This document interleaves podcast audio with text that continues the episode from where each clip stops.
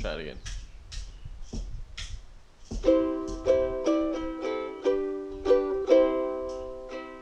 Okay. This is Hope Punk Podcast. I'm Steph, Horseman Mama Maker, and this is Steven, who suffers from an identity crisis. Ain't it the truth? Okay. I believe I was um, suffering with imposter syndrome last time. So You were. Do you want me to redo it? no, it's fine. Okay. My issues change. from po- Change week to podcast. week. It's not wrong. Yeah. Do you want me to say the date again? yeah, go ahead. Okay. It's May 27th. Steven is a newly minted 30 year old as of five days ago. My Yeah. birthday's twenty second. Today's twenty seventh. So five, days. Yeah. How's it 30. going? Uh, How's it's it not feel my to be- favorite year so far. You're five days in. How's it that Yeah. bad? It's not. I mean, it could get worse. It could get a lot worse. It could always be worse. Gotta enjoy what you got. No, I'm pretty thankful. It's Alright. just uh, we've been. What we're gonna talk about? We've got He's folding a existential napkin. dread. It's my handkerchief. Oh yeah, if I get the uh, Steven's got the sniffles. sniffles or the coughs, that's allergies. I don't Yeah, have he gets else. this. Yeah, he gets this every year. Yeah. No fever, no coughing, just the There's some sniffles. coughing, but Oh, well, I haven't heard you cough. sneezing, dry eyes, misery, Yeah, he looks depression. miserable. It's pretty bad. The depression's not part of it. You have depression all the time. That's not true. That is true. I live with you. I know. Anyway, I'm not depressed. I'm just realistic. No, no. Mags is here with us this week. she is. She feels like being awake. She's currently reclined and playing with her little stacky block stand. Stacky block stand. It's very good. It's very descriptive. Well, we've been kind of in a holding pattern for the past however many months, and uh, it just feels like this week has been more of the same. Spending our time. Steven's still been in a funk. For anyone keeping track. I go through fits and starts. I'm not in a funk. I just fall into funky You've been funky. Yeah. You've been, a bit funky. Not a bad thing. Just call it like it is. Yeah, it. It's rough because every day is the same, but not quite. It's like Groundhog Day, only there's no Bill Murray or a groundhog. There might be a groundhog. There's some holes in the yard. that That's true, we might have groundhog, groundhog. So I'm sure Achilles will find them. Yeah. Well, anyway, to get to the point, I don't know what the point is. I Uh, was gonna say, what's the point? Where are we going? we don't know what we're doing. No one knows what they're doing. No, but like, I. There's so much up in the air with work, and you know, I don't know when, if I'm going back to work, what time, what that will look like. Well, you're still furloughed, but you have a job. I have a job. It's no, not like you know you were laid off or fired. Like you have a job to go back to. There's just not work for you to do right now. true. It's. I guess it's. Um. I'm wondering, should I be looking for work? Should I just hold tight? I don't know. It's ongoing. Do you really want to put that out there though? That you're thinking about looking for work? No, I mean, I'm not. Think, I'm thinking about do I need to look for work? You know, is it a, Oh. Well, I mean, I don't know. We've Now, never really worked for two been months through now, this so situation. it's- yeah. It's a strange situation to be in, so it's very disheartening. Yeah, she's very talented. She's baby's just having a great time. Yeah. And so the other part of that is we've discussed maybe possibly having another one, another child. yeah. I'm mumbling. Like, sorry for the mumbling. It's really He's a mumble mouth. it's character flaw. Well, and this is something that we debated putting in the episode or not, but I told Steven I really wish more people would talk about this, and I'm going to be personal but not too personal and just say we would love to have more children, but it's yeah. Parenthood is challenging for everyone. It's been challenging for us in the aspect that we don't have childcare help. So the thought of trying to wrangle two at once with everything that it goes into involving a child in your life, going from what we have from one to two is daunting to say the least. He's gonna readjust our baby. Oh. Hi. This is our third attempt to record. Having a baby makes things hard. We're persevering. It's the name of the game, isn't it? It is the name of the game. Perseverance. So, I'm not sure which cuts of what will make it in here, but it is May 27th, 2020. Steven is 30 years old. I have been for five whole days. Five whole days. Yeah. Since 522. So, what are you consuming this week? Lots of coffee. Is that different from any other week? Uh, not really. Um, I went through a cold brew phase, and I thought I was going to stop You it. did go through a cold brew phase, and you eat more. tied up my French press. Yeah, and I want to make more now. It's really good. It is good. It's a summertime beverage, It is. Um, and summer is here in full swing. it Yes. is. Now we had a couple weeks of spring, and now we're into Full-blown hot, balmy, summer. sweaty, delicious We have fans in every room. Multiple in the living room. Two fans. We do, and they're turned off right now, so you don't have to hear the humming. Yeah, no. The noise was pretty bad. uh, grass is growing, as always. Everything Mhm. grows. It's good that everything grows, though. That's how they change and progress. Do you want to talk about your perfumes this week? My perfumes. So Steven has So- hobbies and interests. One of the latest So- ones is I listened to a podcast called 99% Invisible, which is about design and things. yeah.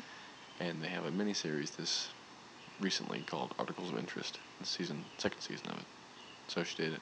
Avery Trufelman's the producer, and she did an, an episode on perfume, and kind of going into history of perfume a little bit, some of the ingredients, how it's made, Yeah. and um, I think it's kind of interesting. And so, what did you do with that information? so? I found a local perfume shop uh, in Louisville yeah. sells only small batch like artisanal Yeah. um, perfume. So I ordered, I ordered a couple samples to try, and Uh-huh. uh, we've been we both have been wearing them most days this week, and getting a real kick out of it. It's it's nice to smell nice. It smells incredible. We also this week, in the realm of scents, this can be our scent themed episode. Uh, we got some native deodorant, which I'm super excited about, I'm skeptical because it's not antiperspirant, and which uh, is bad for you. I know I've tried it before. I've tried natural, non-antiperspirant deodorant, Yeah. and um, the thing is, I sweat like a hog, especially this time of year. Sweating's not bad for you. It's your body's natural response. No, but it's bad for other people because I Yeah, smell bad when I sweat. You're not around other people True. right now. Except you. and you that's why I got you native deodorant. And I swear this isn't an ad, but I keep hearing about them, which I'm sure their marketing budget's through the roof because I heard about them through multiple sources. But I finally decided to try it because I've been wearing Arm & Hammer, just various versions of the Arm & Hammer anti-perspirant and deodorant for years. And you got me a new scent recently, which I thought smelled really good. And I had an allergic reaction. And it was terrible. Yeah, it was not good. It's And- um, it was Old Spice, not Arm & Hammer. Oh. So. Yeah, I've got Arm & Hammer bad. for hunting. It's no scent, but that's. Oh, well, I used to wear Arm & Hammer, but now, Yeah. okay, so yeah, the last couple years I've switched to Old Spice. But and that kind of you know, My on bad. and off we've had issues with standard products needing something that's more for sensitive skin. Yeah. Um, we had a breakout with detergent a couple years ago. It wasn't a breakout, it was a skin reaction. Yeah, I had a what I really mean. gnarly skin reaction No, I because think I, I was house sitting and they used just normal I don't even remember what brand it was, but some type of normal detergent that had like oxy boosters in it. And my skin broke out everywhere and it was terrible. That's why we switched to free and clear. And then we switched from free and clear to Tide because we cloth diaper our baby. And the Tide, regular Tide, nothing else in it, has been working super well. Our clothes feel super clean. So it reminds me of being a kid and the smell of fresh laundry. Yeah. Haven't had that in a while. Just think- kind of nostalgic. It, oh, big bad nostalgia. But all I have to say, I kept hearing about native deodorant, and finally, when I had this bad reaction to this antiperspirant deodorant, I was like, you know what? I'm finally gonna try some. I found a discount code from a YouTuber and Instagram person, well, mainly YouTuber. I follow Mama Dr. Jones on everything, who is great, makes very informational um, OBGYN pregnancy related videos and content. But she had a code, so I went and tried and ordered it, and we got it last night. Yeah, and I've been using mine today. So far, so Yeah. good. I haven't really done much it's been too wet to really do any physical work. But I put some of mine on last night after my after work shower, and I got two scents for me and one for you. Both of mine are sensitive skin. The one last night lasted great through the night, and then the one this morning after my after ride shower, I'm obviously wearing now, and it, I mean, it's been working great. see, I'll see how it does tomorrow after I mow. But Yeah. hopeful. It's another thing we haven't really. It's well, yesterday it was in the mid 80s, and we don't have the air conditioning on, which Yeah. is nice. It's uh, so we get pretty. We're both outdoor sweaty. people, so having an ice cold house. I mean, I'm not saying we won't turn it on. At some point, we probably will, but in the early parts of summer, having an ice cold house just feels weird. I'd rather Yeah. have a cool house that's breezy. But while the weather's nice, I like to bring as much of it in as we can. Right. We've got fans. We've got ceiling fans. Yeah. We have a small, very well built house, though, that we can get cross breezes very easily. It's nice to have the uh, the smell of the outdoors in here, fresh cut grass. When we can hear the birds chirping and Probably on the tape feed, yeah. probably. I don't know, it's just very pleasant compared to like being in a frigid. well, and the flip side is when we lived down in Old Louisville, we didn't have the windows open ever because you could get noise and You could hear and- everything yeah. and smell everything and there was no cross breeze. It was, It was just no miserable. So we stayed. and we also have lived in a house without air conditioning at all, and that was terrible. Yeah, no, and that wasn't set up like this house. This no, house is very open. There's lots of windows. Yeah. It was So- well designed, it was well built. Things flow as well. Yeah. But yeah, I think that's all of our scent related news for the week. Fresh and clean. Well, it's a little bit of a what we're consuming. Yeah. Well, I wanted to say also, as far as what I'm consuming, I follow a lot of Instagram people, and we've talked about me like maybe mentioning one a week instead of just being very vague about it. So, Mama Dr. Jones is one that I followed. I really like her. And then the other one I've really been vibing with this week is I'm gonna say it wrong, but her handle is Fit Frugal Mom of Six, and there's a lot of like underscores in there. And she does posts essentially, from what I gather, I think she's a pastor's wife. There's a religious component there, but she does a lot of very practical, like how to feed a family of six on a budget. She's part of the debt free community, and she also works out every morning, like by herself. She runs, she does cardio, and she posts story, very like straightforward to the point story posts. And I just, I really vibe with that right now.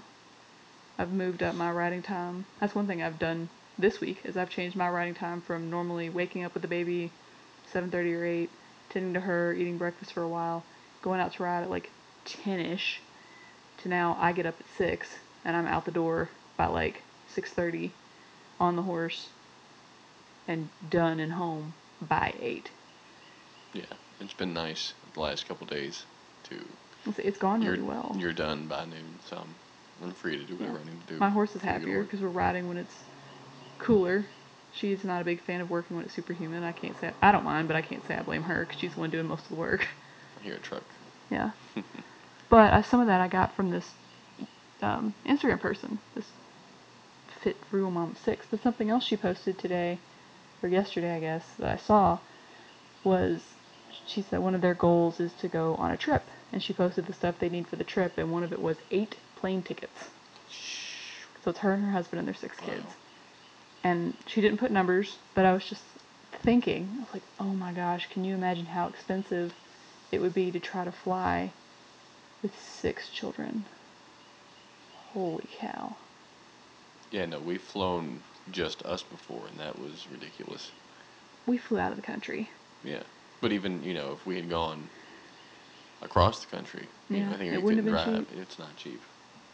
If you want anything that's decent, I mean, I guess you can like stand up in the aisle and pay less, but Yeah, I was just trying to picture like how much. And granted, she's part of the debt-free community, so they're saving for it. It's the same, you know. She went into the details of how she was going to save for it and percentages of income. And I really respect her, the way she presents things, because it's very straightforward, but it's not like brash or crude. It's just like, hey, here's what I'm doing, here's how I'm doing it, and she's detailed, but not too overly personal. I'm not really like that. okay. So if you're looking for a good follow, say it's more it's fitness but it's approachable fitness and a lot of recipes, but like what she eats, not not like her making it. Okay. So But that kind of led me into something else I've been thinking about this week, which is like choices, like Okay. standing behind your choices, which also ties into the book that I'm currently reading. Shocker, I actually have something else to contribute to the What Are You Consuming? I'm reading Denny Emerson's book. And I feel like I've been talking too long. Say something. No, I'm just saying. Um, well, a couple things. You mentioned debt-free community. What is that? So I'm not part of the debt free. Com- we are not part of the debt free community. No, because we have a car payment. But the debt free community is, from what I gather, I don't know that much about it, but the little bit that I've seen, a community on Instagram that goes, they find each other from the hashtag debt free, and they are followers of um, Dave Ramsey. Oh, okay. So they talk about like the steps to becoming debt free, and they hashtag a lot of their stuff. it's like an informal community of people who Yeah, and they cheer each other on. Fire on Reddit or something like that. I don't know how I got started in on that because I don't. I've never read Dave Ramsey. I've heard really good things.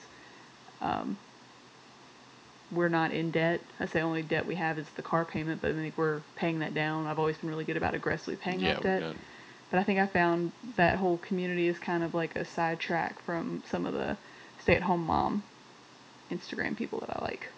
All right. But she's one of those. Okay. So you're reading. What are you reading? It's Denny Emerson's first book. It's I can't even remember what it's called now. Let me get it. Hang on. Entertaining people. Denny Emerson. Okay. Is called How Good Riders Get Good: Daily Choices That Lead to Success in Any Equestrian Sport. And you wanted me to talk about who Denny Emerson Just is? really quick, who is he for those who don't know, which is probably everybody, I don't know. So, Denny Emerson is a USEA Hall of Fame inductee, and USEA is United States Eventing Association, okay, and so eventing an- is a type of horse sport. he's an eventing rider, which eventing is like a combination dressage. Three day eventing, dressage, show jumping, and cross country Yeah. jumping. And dressage is pony ballet, for those who don't know. Horse dancing. Horse dance. Yes. Very nice. Okay. But Well- I've been reading this book, and I promise I'll stop talking the whole time. Fine. But essentially, the whole book, I'm only a couple chapters in, but it's about the choices that you make in your equestrian career start early, and there's no necessarily wrong choices, but you have to realize that the choices that you make in your life outside of your specific riding goals do affect your riding goals. Well, yeah, we've we've experienced that many times. I mean, how many times have we had to move your horse, or have we moved because of your horse? so many times. Um, opportunities we couldn't pursue because we have a horse. yeah. Yeah.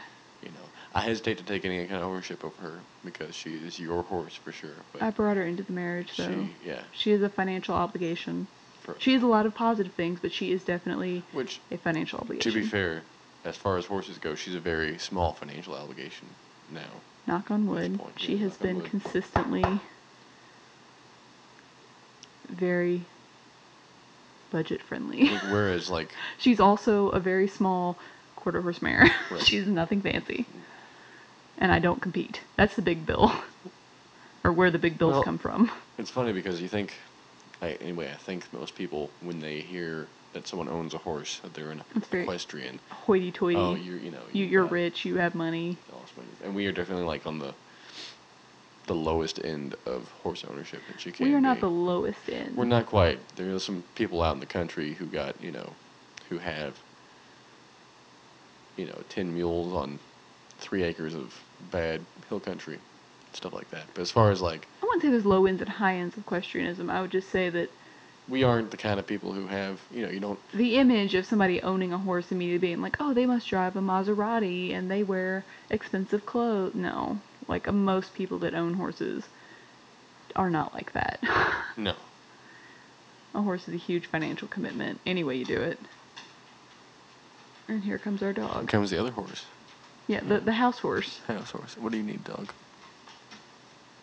But anyway, this whole book is based on I said making choices that are good for your riding career. But it's like he also said I'm only a few chapters in, but the first part of the book is talking about like assessing your life circumstances. And there's some stuff you can't change, like your height or your age, but you can definitely adjust your expectations accordingly. But you can work up to things. You can have you can either work in the industry and deal with those challenges, or you can have a job that fund quote unquote funds your riding passion. But he recommends against that because those people, for various reasons, are going to have more challenges in the long run of trying to be a successful rider, whatever success looks to you looks like to you, versus someone who doesn't make as much money but is around horses all the time. It's also it's not so much like following your passion, which is part of it, but it's more like just practically speaking, if you're around horses all day every day, you kind of absorb a lot of stuff by osmosis.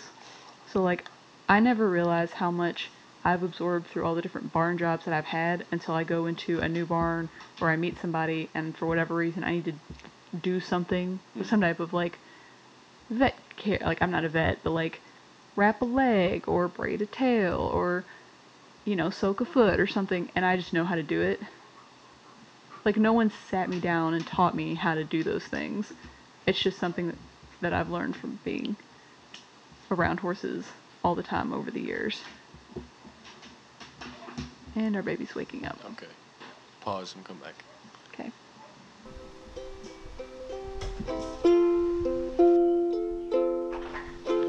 Hey friends, this is Steven, just reminding you to check us out wherever you get your social media. We're on Facebook at Hope Punk Podcast. We're on Instagram Hope Punk Pod. Steph is on Instagram as KY Hardboot. Hope Punk Podcast at gmail.com. Thank you for listening. Hope you enjoy this.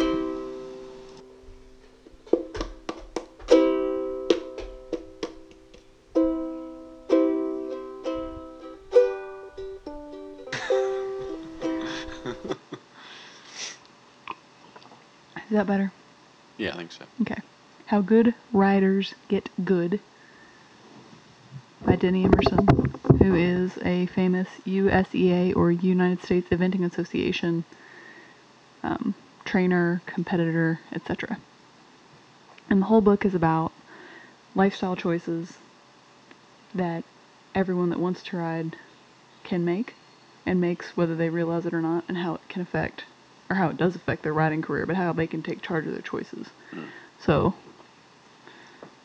i'm just a couple chapters in but so far he's covered you know there are some things you can't affect like you can't change how tall you are or how old you are or whether or not you were born with money but you can make decisions such as whether or not you want to work a job and have your riding on the side, which he does not recommend, or you want to put your heart and soul into your passion and take the less glamorous, less paying jobs, which is its own set of obstacles, but to have the opportunity to become a better rider. So that's what I've been reading.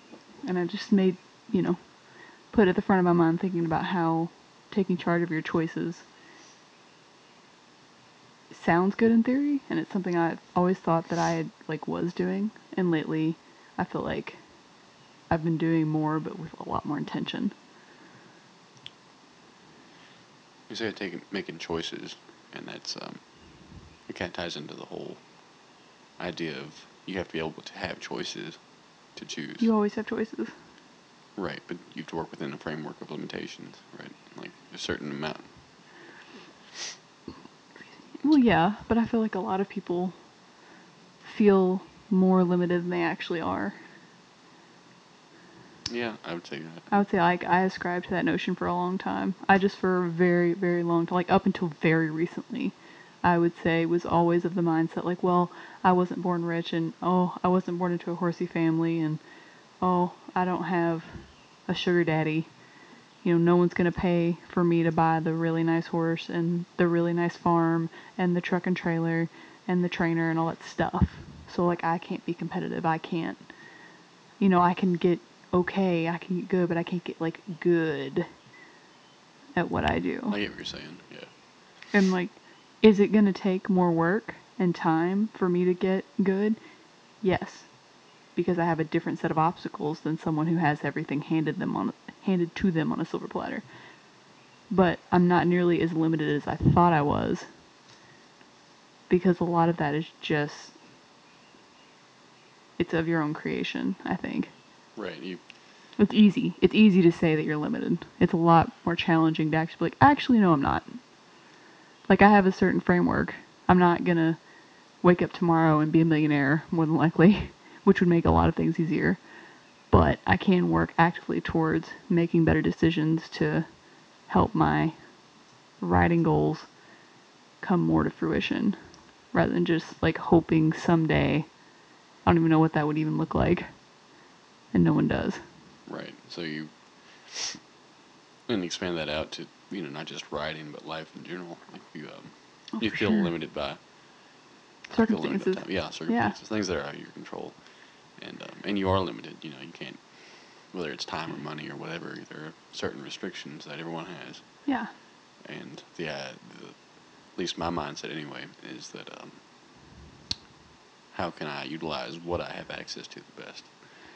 How can I, you know, Do the best can't you can with what you have where you are. exactly, TR. exactly. One of my all time favorite quotes. And I refer back to that a lot in my life.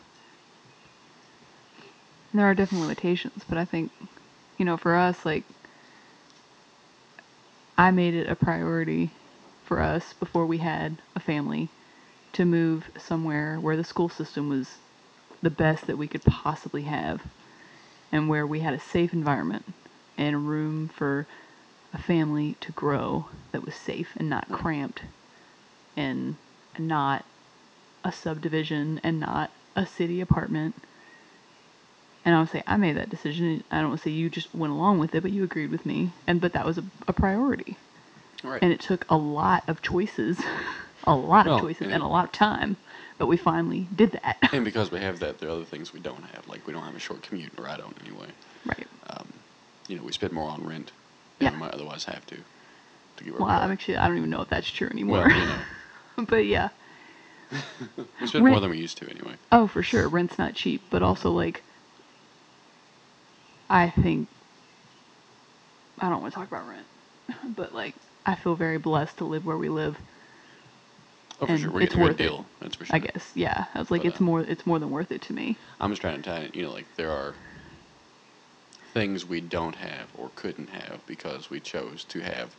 Everything's family. trade-offs. Yeah. I, when- I think when you phrase it like that, it just sounds very negative, and I don't Yeah. see it that way at all. That's not what I'm trying to. You're free at. to. I'm just, you know, interpret it your Oh. own way. But like, to me, it's like it's all just a series of trade-offs. Well, it's all a question of framing too. Yeah. If you- it's how you think about things. Um, it's like so. I think about it. I'm gonna go off a tangent for a second. Of course.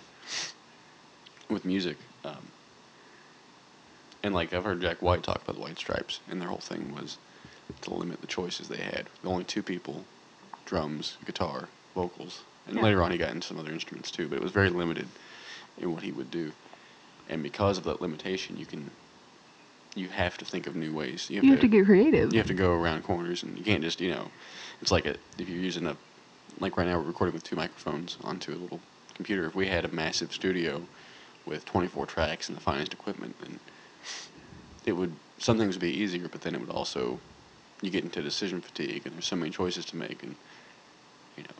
The important thing is not necessarily is just to do something Yeah. with what you've got. I say I would think, at least from my point of view, it's healthier sometimes when you're starting out a new project or a new endeavor to limit yourself because a it forces you to be creative, like we talked about, but b it also doesn't overwhelm you. Exactly. So like I would say, like an example from this past week in my own life, for a long time I have wanted to gallop racehorses. It's not that I want to do that professionally. I don't really I mean, as of today, I don't want to pursue that as a career, but I've done a lot of different styles of riding and I've learned something from all of them. And that's one thing I've never done. And I've just always wanted to do it. And for a long time, I was limited because I knew there was a weight limit. And I got really, really fit about a year and a half, well, two years ago, a year and a half to two years ago. And right at the point when I was fit enough that I felt comfortable, like, okay, I'm going to start reaching out to some people. I'm going to look more into this because I had a friend that had done it and I knew, I knew a trainer pretty well. Um, we decided to start our family. And that obviously was more important to me. And that was a decision that we made. But it's been a long road back to me Mhm. regaining, you know, core strength, building up my endurance, you know, and getting back to a point, or starting to get back to a point where I'm like, you know what, I'm fit enough to ride again. So I've been riding almost every day for the past two weeks, and like actually riding out, and like building up my strength and building up my endurance, and it's good for my horse. Mhm. But like, it's also good for me. And this past week, because that's something I wanted to do, I started to put out some feelers, and I've talked to a couple of people, and now I have a basic idea of a path that might lead somewhere with that. And that's really exciting. But it's not like I'm going all in, head first, hogwash, like, I want to gallop racehorses and I'm going to go to every track that I can get to and I'm going to talk to everybody and I'm going to do all these things. I'm just kind of slowly taking it step by step, seeing what works, seeing what doesn't, and limiting myself so I don't get overwhelmed because I know that's what I tend to do. But I'm also making an intentional choice with what I'm doing every day because it's important to me. Right. Um, trying to think how to word this because really it's something I've read before about how uh, what's important is what you pay attention to, and so where you direct your attention, where you direct your focus, is going to be. I don't know. This doesn't make any sense.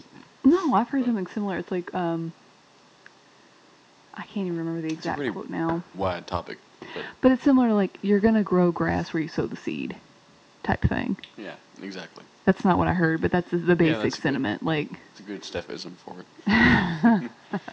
um, but like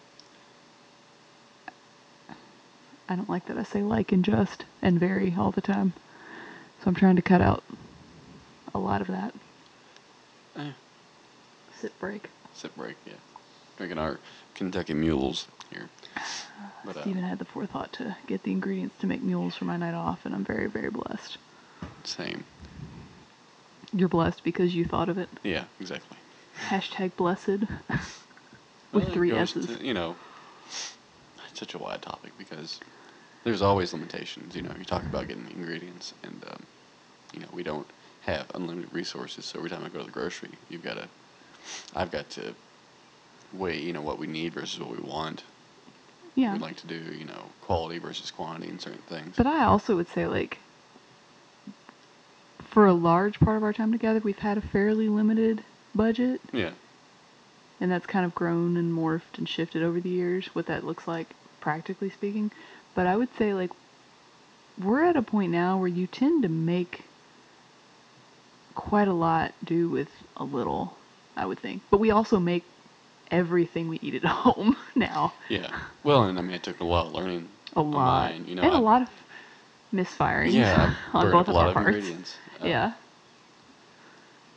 but just learning to cook and doing that, you know, you can, if you had all of the spices and Yeah. all the ingredients, you could make anything. And then you're kind of, what am I going to make? Oh, but when you're limited to, you know, Yeah. well, this week it's beef, you know, not beef, but it's pork roast or chicken thighs. I can only get one. Which one am I going to get? Okay. And then what do I have on hand, seasoning wise, to make with it? And sides and things like that. So it's, Well, I would say, like, from my perspective, I think it's really going back to the horses because that's how I relate to everything. But, like, it always made me have a little bit of, like, grit in my stomach because I was always. I hate that I have to put it like this, but it only makes sense. I was always the poorest kid in the barn. I was always the one without a horse, or when I had a horse, I was the one with the cheapest tack, the giveaway, the hand me downs. And like when I was younger, I never got embarrassed about it, but I was very aware of it. Do you know what I mean? Like Oh, I would no, come into sure, an arena and like make excuses and people I barely knew would be like, What do you like it's fine, like what are you talking about? Like you know, you look well suited to your horse, you seem to get along well. I'm like, Oh, well, you know, I have the hand me down breeches and my saddle was a gift, but it's really old and you know, I still ride in a Stubben that is probably older than me, but it fits my horse as well as that can. It's too quote unquote too small for me because it's probably a pony saddle, but it fits her and we get along well in it. I, I still can- use a bunch of saddle pads I bought for ten dollars from a really good friend of mine who knew my resources were limited, but that I needed more than one saddle pad. You know, I could tell you a hundred stories like that, but I was very aware of it. And as I've gotten older, I'm it so appreciative of that because it made me get creative with like places I kept my horse, work situations, how I learned to do things. I learned so many skills from having to work at barns to pay my board bill or to pay for feed or to like I mean, I never earned my own lessons, but like No, but work you had for- to work off board. yeah, yeah. board and trainers and all this stuff. And it has so helped me in my professional life because I was limited. If I had grown up with the silver spoon in my mouth, I wouldn't. I would. We wouldn't be able to to keep my horse where we do. I wouldn't be able to keep her on the same property and take care of her every day because I wouldn't know the front from the back. Yeah. I'm serious. It would cost me more money now because I would have to keep her somewhere and pay to do it, or I could do it myself and do it very poorly, and she yeah, wouldn't look spend all that time and all that. Yeah. nearly effort, as good as she does. for sure. I can relate somewhat just because musical stuff. Because they talk about Uh, your instruments. yeah, well, I think I that's first- something that a lot of people don't realize. When I first was getting an electric guitar, uh, I was 13. I want a Stratocaster. It's the one that Hendrix plays, and it's um, you know. Now, is that a nice brand? It's it's pretty good. Yeah, that's Okay. like everybody's got a Strat. You know, it's not in the high end, but it's definitely it's like three three to five hundred dollars for a guitar. Is that a lot? I know nothing about it. Not to other people. To me, it's a lot, but it's not a lot. Okay, but like in the grand scheme of guitars, is that No. expensive? Okay. No, you can spend. You know, Les Paul is like two grand. Okay. So it's not. It's definitely not the cheapest, but it's not like the creme de la creme. No, but it's a name brand. Yeah, Fen- it's a known Fender brand. is a name okay, brand. go on. Um, so I was just starting out, and this guy at um, Stylberg String Instruments in Mutual said, "Here, why don't you try this out? It's like a Strat, but it's a lot cheaper. And if he's into it, you know, in a couple years, he can get something nice." And that's what and I have he now. being you, Yeah, because you went in when you were how old? thirteen with my parents. Okay, get there you go. And it was uh, so it's an Ariana brand, and it's a Strat rip-off. It looks like a Stratocaster. It sounds pretty much like a Strat. And it um, but I still have it. I still use it. I never bought a Strat. And at this point, I'm like, why would I want to? You know, I'm buying the name. Um, so that's uh, all the instruments I have, except for the Yamaha acoustic that you've got. That, That was my grandfather's. That Yeah. was given to me after he died. Well, I asked for it. My grandma was very gracious and gave it to me when I thought I was going to learn guitar. But everything else, I've got a, a semi hollow body electric guitar. I've got a mandolin, a banjo. Um, You have a whole guitar. collection, but Yeah. you were telling me the other day, like none of them. They're all cheap, like, the most cheap expensive Chinese made instrument you pieces of have crap, pretty much. is the what was it that The ukulele you got is me. it the ukulele? Yeah, okay, the ukulele, ukulele. which I think I paid $120 for one year for Christmas. Yeah, that's probably the most expensive instrument I've got. Yeah. Maybe my Ibanez bass, but it's not. You know, it's weird. But point being, yeah, if I had name brand instruments, nice quote unquote instruments, they may sound better. But I mean, I can make them sound all right. I think you make them sound damn fine. They sound good for me, and um, I think you sound great. I I wish you played for people more often. I don't know about that. But there's um, something to be said for making do with what you have. It's like um, electric electric guitar players often have effects pedals, yeah, and a lot of them will have a whole bunch of them to get a certain sound. right, I have three that I use regularly, right. and I can get pretty much any sound I'd want out of that. You know, like Yeah. You've learned to use what you have to their maximum benefit. you can get more sounds with different toys, but I can also get plenty of different sounds with just the toys I have and being a little creative with it. Yeah. Um, so it's like recording this podcast. I've got scrap microphones and secondhand micro stands, and then your salvage laptop, you know, Yeah. And it's working out for us. So something about taking things that aren't the best and making them do, and making it work for what we need. Uh, I find a lot of fulfillment in that. Me too. I think it's interesting to think about it from that perspective because it's very like I don't want to say it's the country way that's not really what I mean, but it's like the the traditional way before we got into the modern bent on consumerism was very much on like making things last and then making do with what you had. Mhm. And I mean, I hear about that. Go on. Use it up, wear it out, make it do, or do without. I love that. Yeah. We should it. have that on our wall somewhere. Oh, we can do that. We should make like a print. We should commission someone to make a print. Okay. or if you want to do it. I mean, I'm not a good freehand artist or anything. Like I'm that, not so either. We can. We'll figure it out. We know some people. We do know some people. Or if you're listening to this and you want to make us a Yeah, friend, let us know. we'll pay you. We can't yeah. afford much, but we'll pay you I say, something. we do commission art from friends. Yeah. we or do we'll have send se- you a tag or several pieces. you know, custom song that sounds terrible. Oh gosh. or I'll do some photography for you. Yeah. yeah, whatever you want. And that, that is where we can make a living off of doing that kind of thing, making do things. I don't know. I'm gonna cut this out. It's not good. I don't know. I think you're onto something. I just don't know how that we, we could flesh that out. But like, I feel like I've been on that similar vibe recently. Like that's. Yeah. It's not why I well, it's not wholly why I started the Etsy shop, and like started actually hand stamping tags and like talking about it and trying to get it out there a little bit. But it's part of the reason why. Mainly because it's a creative outlet. It's something I enjoy doing. Yeah. But also like if I could flesh that out into something where I only, you know, I only have to work part time to cover my health insurance, and then I can make fun money doing something I enjoy doing. That would be really cool. Mhm. If I could eventually figure, or we could eventually figure out some type of system of income streams that dealt from a podcast, an Etsy shop, music, just creating things. we're making making money off this podcast, I don't think we will either, but you never know. um, but I don't well, know. Just things we can create. And that goes to like when we That would be really back cool. in the long ago when we were talking about maybe having a farm.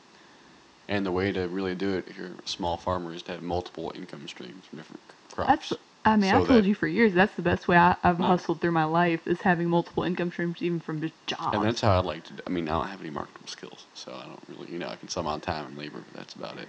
yeah. But that's, in my mind, that's sustainable. If you can make a little bit of money from a bunch of different things.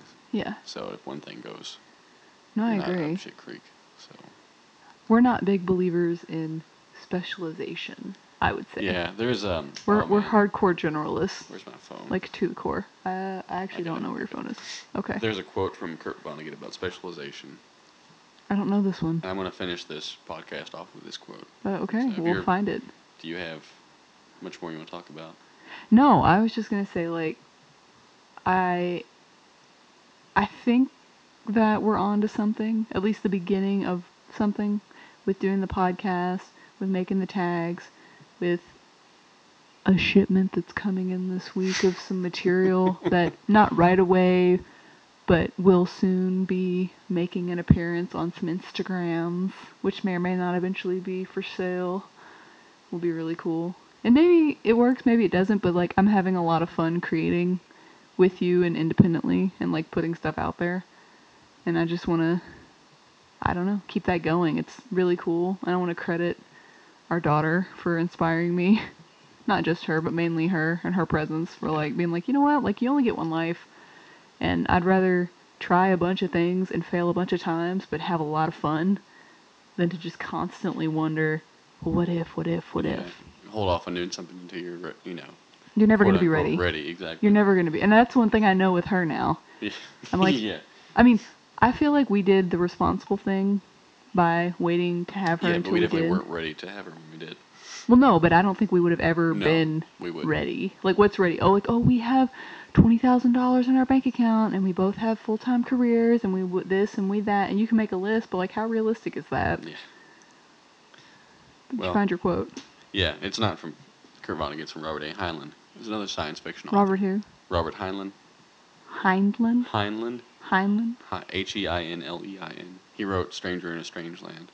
One of my Okay. favorites. What's the quote? It says a human being should be able to change a diaper, plan an invasion, butcher a hog, conn a ship, design a building, write a sonnet, balance accounts, build a wall, set a bone, comfort the dying, take orders, give orders, cooperate, act alone, solve equations, analyze a new problem, pitch manure, program a computer, cook a tasty meal, fight efficiently, die gallantly. Specialization is for insects. I love that. Looks like we got a list to get to. All right.